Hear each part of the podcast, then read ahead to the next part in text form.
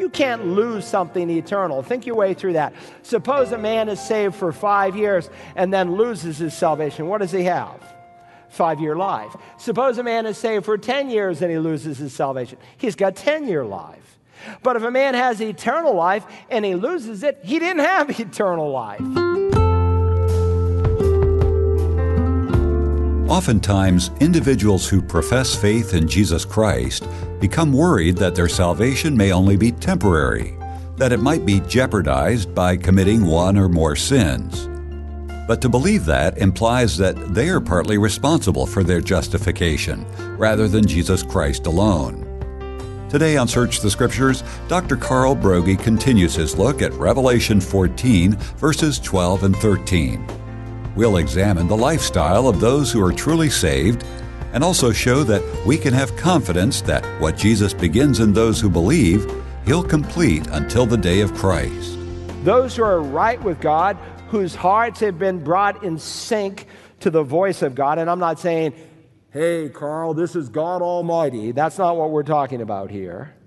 When the Bible speaks of your hearing the voice of God, it's not typically, with the exception of a few Old Testament saints, where you literally hear his voice. Today, if you hear his voice, Hebrews says, he's talking about hearing it through the written word of God. When you are reading the scripture, you are hearing the voice of God Almighty.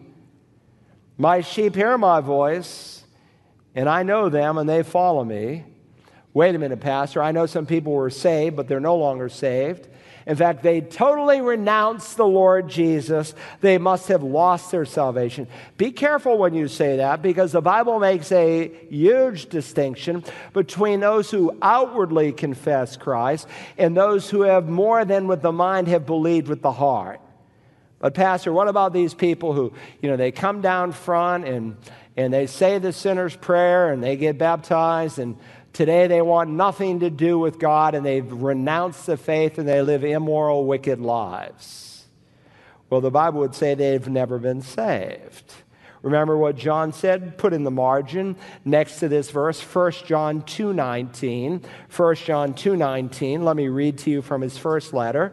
They went out from us, but they were not really of us. For if they had been of us, they would have remained with us. He's talking about teachers in the church, who appeared to be incredibly orthodox, but now renounce the living God. They went out from us. For if they had been of us, they would have remained with us, but they went out in order that it might be shown that they all are not of us. John is describing those who go for a while, but then they drift away. This is how Jesus said it in Luke 8. And by the way, Jesus taught this will be true in every church.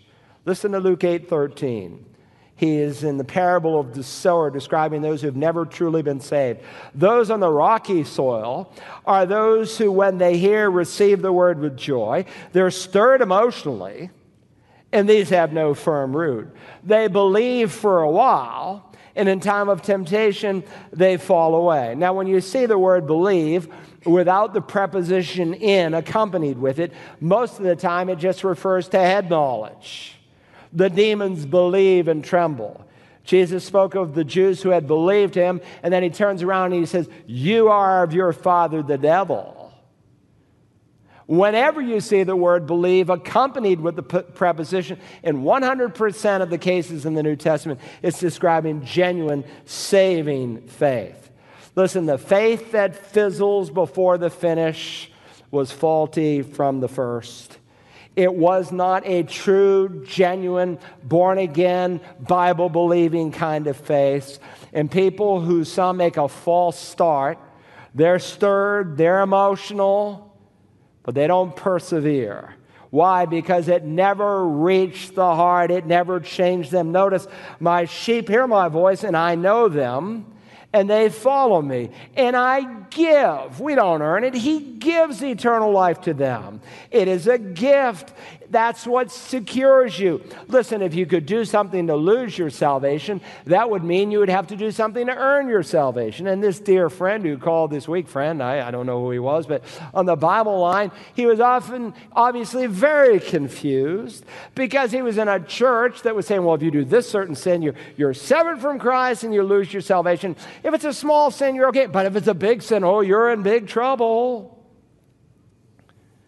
Listen, when God saves us, those whom he foreknew, he glorified. There is an unbroken chain. He loses none. He saves us for the day of redemption. It is not faith plus work that saves. You're saved by faith alone, but a faith that saves is never alone. You'll follow Christ.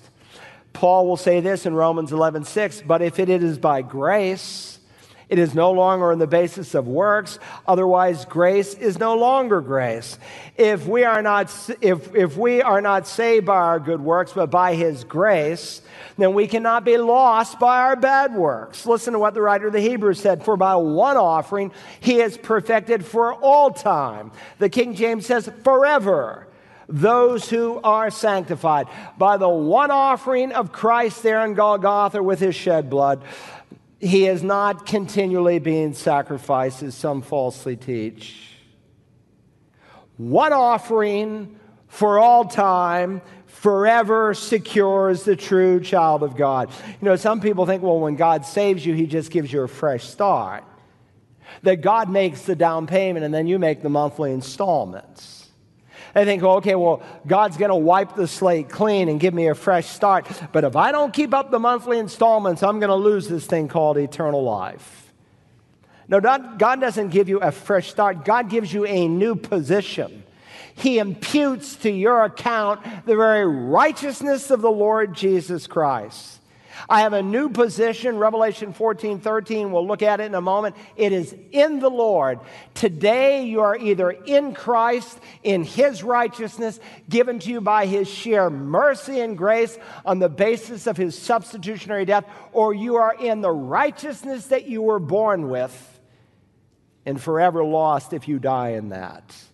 So John says, I give eternal life to them. Listen to John 6 47. Truly, truly, I say to you, he who believes has eternal life. Not will have, has this moment. You can't lose something eternal. Think your way through that. Suppose a man is saved for five years and then loses his salvation. What does he have?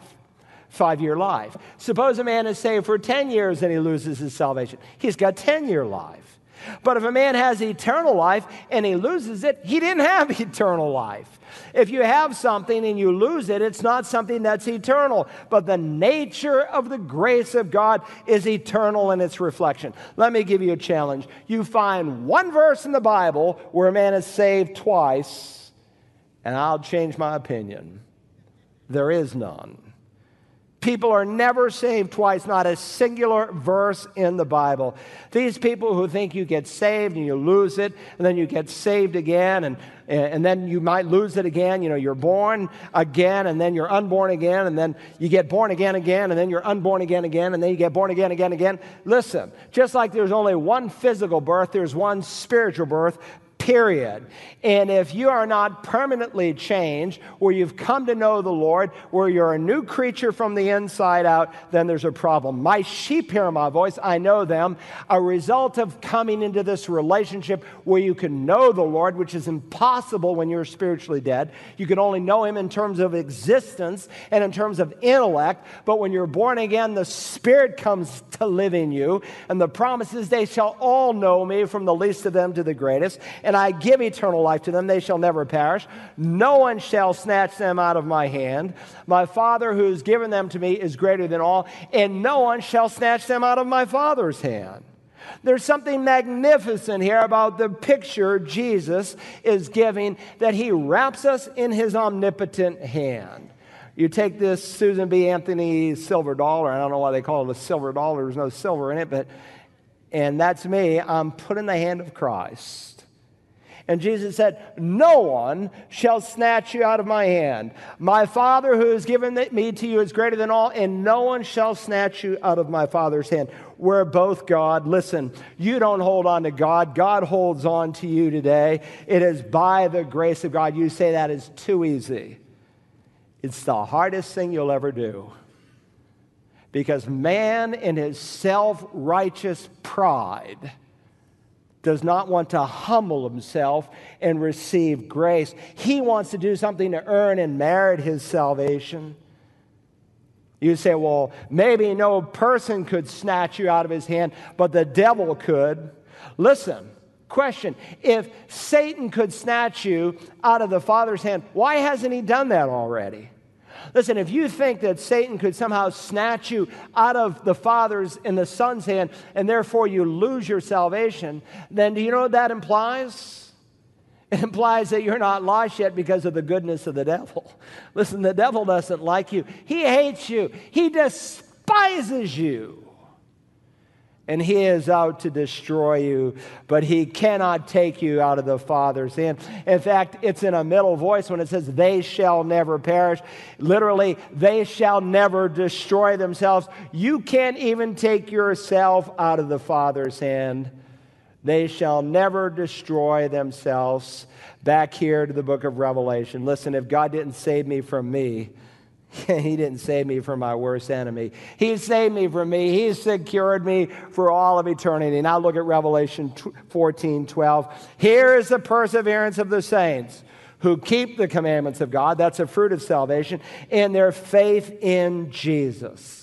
Uh, this angel is describing believers who have perseverance and who have faith in Jesus. And what a contrast between those in 9 and 11, verses 9 through 11, who put their confidence in the Antichrist, who have refused the Lord Jesus and have embraced this false one world leader. Where's your faith this morning?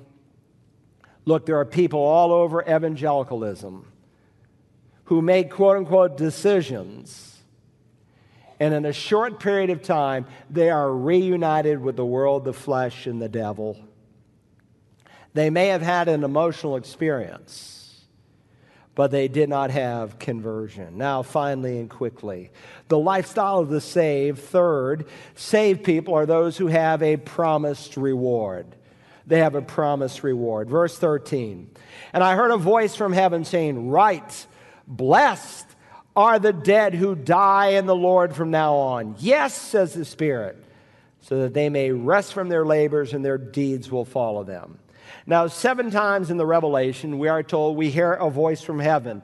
And on each occasion, when God does that, He's about to say something that is very, very important. It's basically like Jesus saying, Truly, truly, verily, verily, listen up, this is important, right? Blessed or blessed. I don't know why we say it that way. We go with the Old English. Blessed are the dead who die in the Lord from now on. Now, remember, contextually, God is contrasting those who deify and follow the Antichrist with those who bow at the feet of the Lord Jesus. He has just spoken of these, whose the smoke of their torment in verse 11 goes up forever and ever. They have no rest day and night. But of his people, he says, Blessed are the dead who die in the Lord from now on. Please notice how they are identified in the Lord. Everyone in this room, everyone within the sound of my voice on our other campuses, today you're either in Christ or outside of Christ. The most fundamental definition of a Christian in the New Testament is that he is an individual in Christ. If you are in your righteousness, you are still lost. You're still a child of wrath, Paul says, by nature. And if you die that way, unless you're an unaccountable little baby, you will die forever lost. Blessed are those who die in the Lord. Why is it a blessing? Because to be absent from the body is to be present with the Lord. And that place that you go to is marvelous, it's prepared for us. God, in His great wisdom and omniscience and omnipotence, has, is creating a place that is conceived and designed and planned for His people. It's a marvelous place. My wife is, has these butterfly plants and Uh, G- Gary Baker, our, he's the guy we buy all our plants from. They're the best, I'll tell you. And, and I, we get our plants from him, and, and all these butterflies come in, and this certain plant, and they lay eggs, and then they form a chrysalis, and you begin to watch these monarchs break out. And if you get them right after they break out, you can put them on your finger, and they'll just sit there, and they'll kind of. We used to put them on our children's nose, and they'd sit there, and they'd flap out their wings. And the design of the butterfly is so magnificent how God almost like painted the design on their wings. Our God who, who created the, the Alps or painted the design in a flower or made the magnificent intricacies of the human body is creating a place for you. By the way, this is the second of seven, a lot of sevens in Revelation, the second of seven Beatitudes right? Blessed are the dead who die in the Lord from now on. Underscoring you're thinking those last three words, from now on. Why does he add that phrase? Now, we often, myself included, have read this at funerals.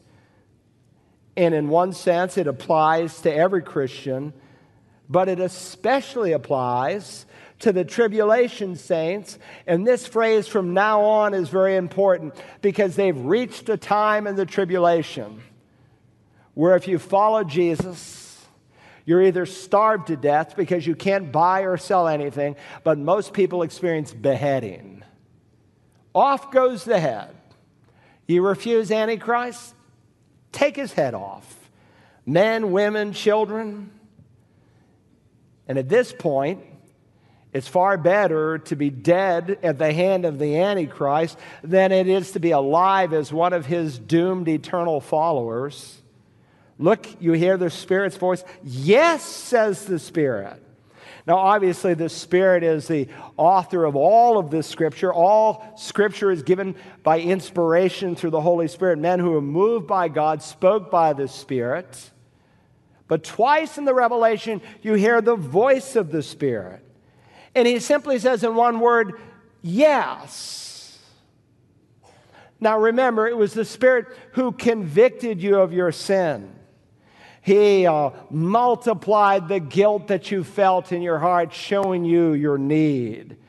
He, when you believed on the Lord Jesus, made you alive together with Him. He regenerated you by Himself. You became a temple of the Holy Spirit. He allowed you to know the Lord. I'll put my Spirit in them that they might all know me. He made God personal to you. He's the one, He uses human teachers and gifts human teachers, but He is the ultimate teacher who works behind us and He illumines the Scripture. He is the one who fills you so you can can live a godly life. He is the one who helps you. He is the one who gifts you. He is the one who comforts you in all of your grief. He is the one who seals you. And finally, when you die, the Holy Spirit says, Yes! It's His divine amen because he has finished that which he has started, and his work is to bring you to glory. Now, we see in this verse the strong contrast between the rest of the saints with those who are wicked, of whom we just read. They have no rest day and night. But here is the promise they have rest from their labors. And it's an interesting word for rest. It means rest from the hard, difficult circumstances and toil. It is not a word that does not mean you will not work. We've already seen in Revelation 7 that they serve him, the saints in heaven, day and night. We will have responsibility and privileges, and we will work for the Lord Jesus in our glorified bodies during the millennial reign of Christ. But this word signifies the truth that there'll be rest from the fatigue and the irritations and the annoyances and the afflictions and the persecutions that have plagued God's people living in this fallen world. You'll rest from all the struggles and disappointments and heartaches of life. There'll no longer be any death. There'll no longer be any mourning. There'll no longer be any crying. There'll no longer be any pain or tears, the scripture says rest, so they may rest from their labors. And then he adds, for their deeds follow with them. For these tribulation saints, and by application for every true child of God, our troubles will be over, and the only thing that will await us will be our reward. Heaven enough is a reward, but then God rewards you for your faithful service to Jesus Christ. Sometimes I see people quit, and I find out the reason they quit serving is because no one thanked them. Who are you serving? For God, though, is not unjust to forget your work. We should thank people, we should encourage them, but if you expect me to thank every person as your pastor for everything you do, you're not going to be here long. You don't serve me. If you're not serving Christ, if you're serving men, you'll want the thanks of men. But God is not unjust so as to forget your work, and there's so much you do that nobody sees. Much of what we do, nobody sees. Some of you moms stay at home and, and you're laboring over those kids. Some of the things you do, ladies, one sees. But God does. How are we going to apply this today? Let me ask a few questions. Number one, do you demonstrate perseverance by a loyalty and obedience to Christ? That's the first question. Do you demonstrate perseverance by a loyalty and obedience to Christ? Paul says, if anyone is in Christ, he is a new creature. The old things pass away. Behold, all things have become new.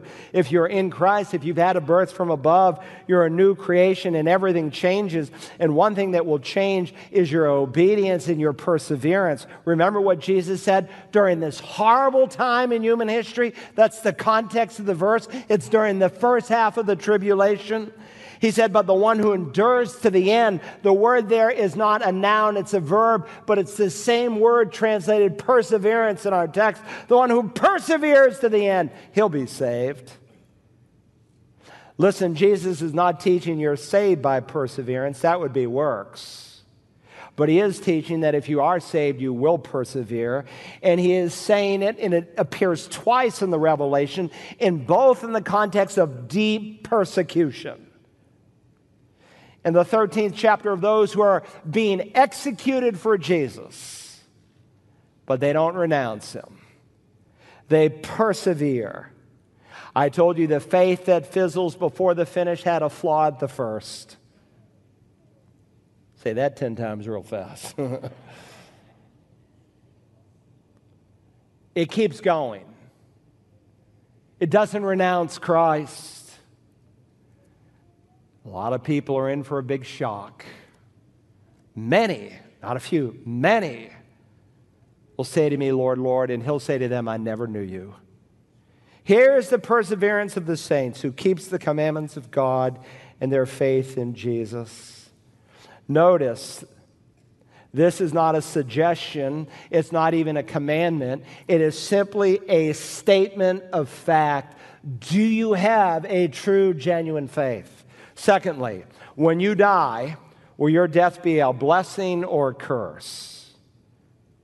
Now remember, the people who will be reading this during the Great Tribulation will be reading it during the worst time in human history.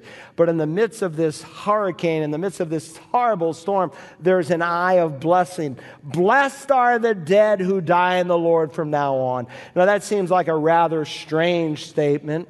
We might think it should read, well, blessed are the living, but not blessed are the dead. We might think the only people who could say, blessed are the dead, or, or some terrorists who's been eternally deceived by some false religion, and they think that if they kill themselves, they receive all these great blessings as they destroy other people.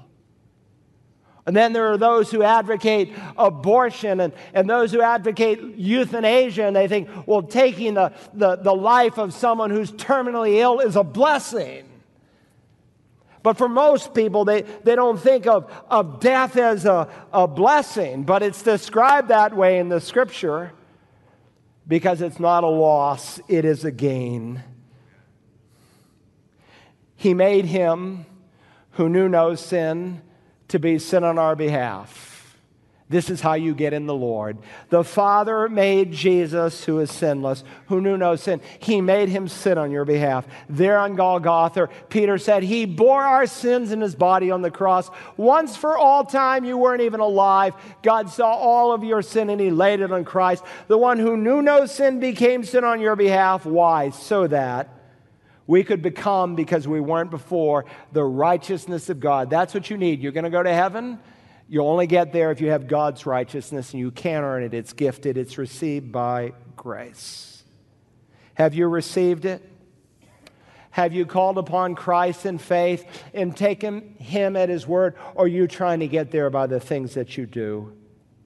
God saved us so that we might worship him. We've been saved from an awful, hideous place. We've been saved by someone who did all the work and paid it for in full that we might love him freely and unconditionally.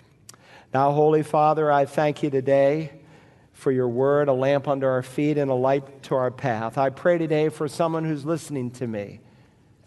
They're on some radio station, they're listening through the internet, they may even be here or on one of our campuses, and they are unsure that heaven is really their home. They hope to go to heaven, they want to go to heaven, but they don't know. And your word teaches they don't know because they've never received a gift that cannot be earned. Thank you that we can know on the basis of what Jesus did for us. Thank you that whosoever will may come. Thank you, Lord Jesus, that you came into the world to save sinners. I pray today, Father, for someone who needs to call upon Christ. Help them to know that you cannot lie, that you keep every promise.